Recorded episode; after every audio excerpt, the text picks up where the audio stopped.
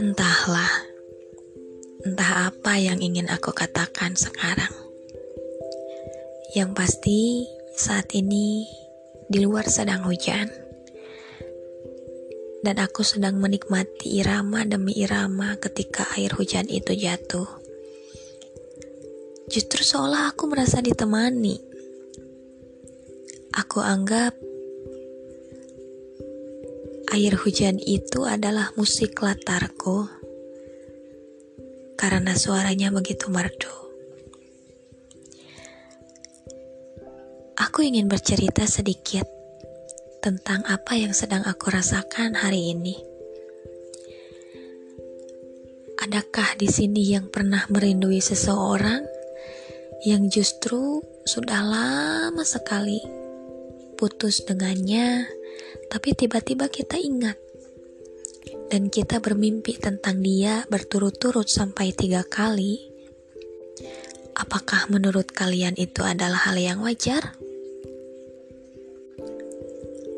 Kalau menurutku, aku rasa itu tidaklah wajar. Karena kenapa? Bukan dulu ketika dia memutuskanku, aku ingat dia. Justru malah sekarang ketika aku sudah menikah dan punya seorang putri. Tiba-tiba aku merindukan dia, tiba-tiba dia masuk ke dalam mimpiku. Apakah dia pun sama merindukanku, atau memang dia dulu yang lebih ingat kepadaku, sehingga aku pun berbalik mengingat dia? Ah, entahlah. Aku tidak punya harapan sejauh itu. Yang aku mau adalah aku ingin tenang. Aku ingin tenang hati, aku ingin tenang pikiran, aku ingin nyaman. Dan tidak ingin siapa pun masa lalu mengusik hidupku yang sekarang. Bagiku masa lalu adalah masa lalu. Cerita lama yang tidak akan pernah mungkin terulang kembali Apalagi dengan kondisi kami sudah memiliki pasangan masing-masing.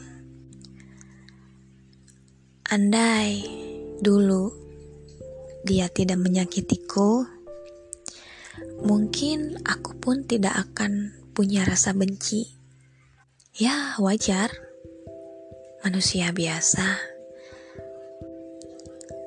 Padahal dulu aku sangat menyesali kenapa dia terburu-buru pergi. Padahal kita bisa berjuang bersama untuk mendapatkan restu dari keluarga. Tujuh tahun berlalu, aku selalu melihat dia bahagia, meskipun itu hanya dari postingannya. Tapi pertahananku roboh ketika ada salah satu chat yang masuk dan berkata, "Hai, apa kabar?"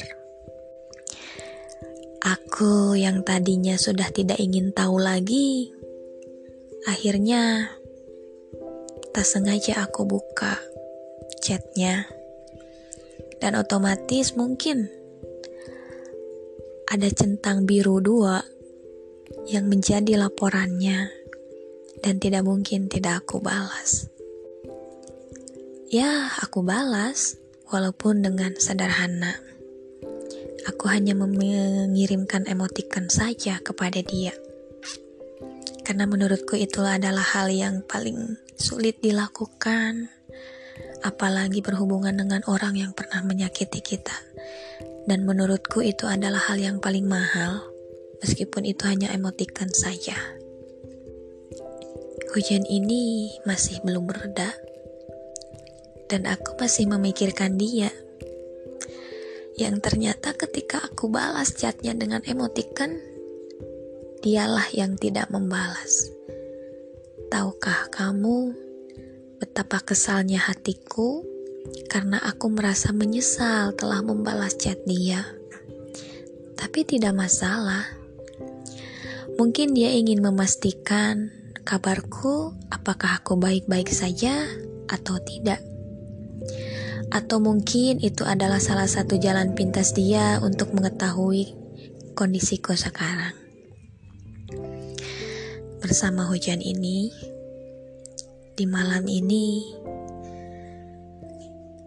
andai dia mengerti dan mendengarkan, aku hanya ingin mengatakan terima kasih untuk luka, sehingga aku sekarang bahagia karena aku jadikan luka sebuah motivasi agar aku bisa bahagia dengan yang lain.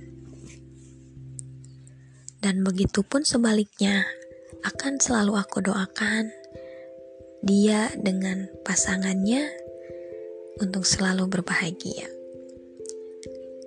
Aku cuma ingin berpesan satu hal.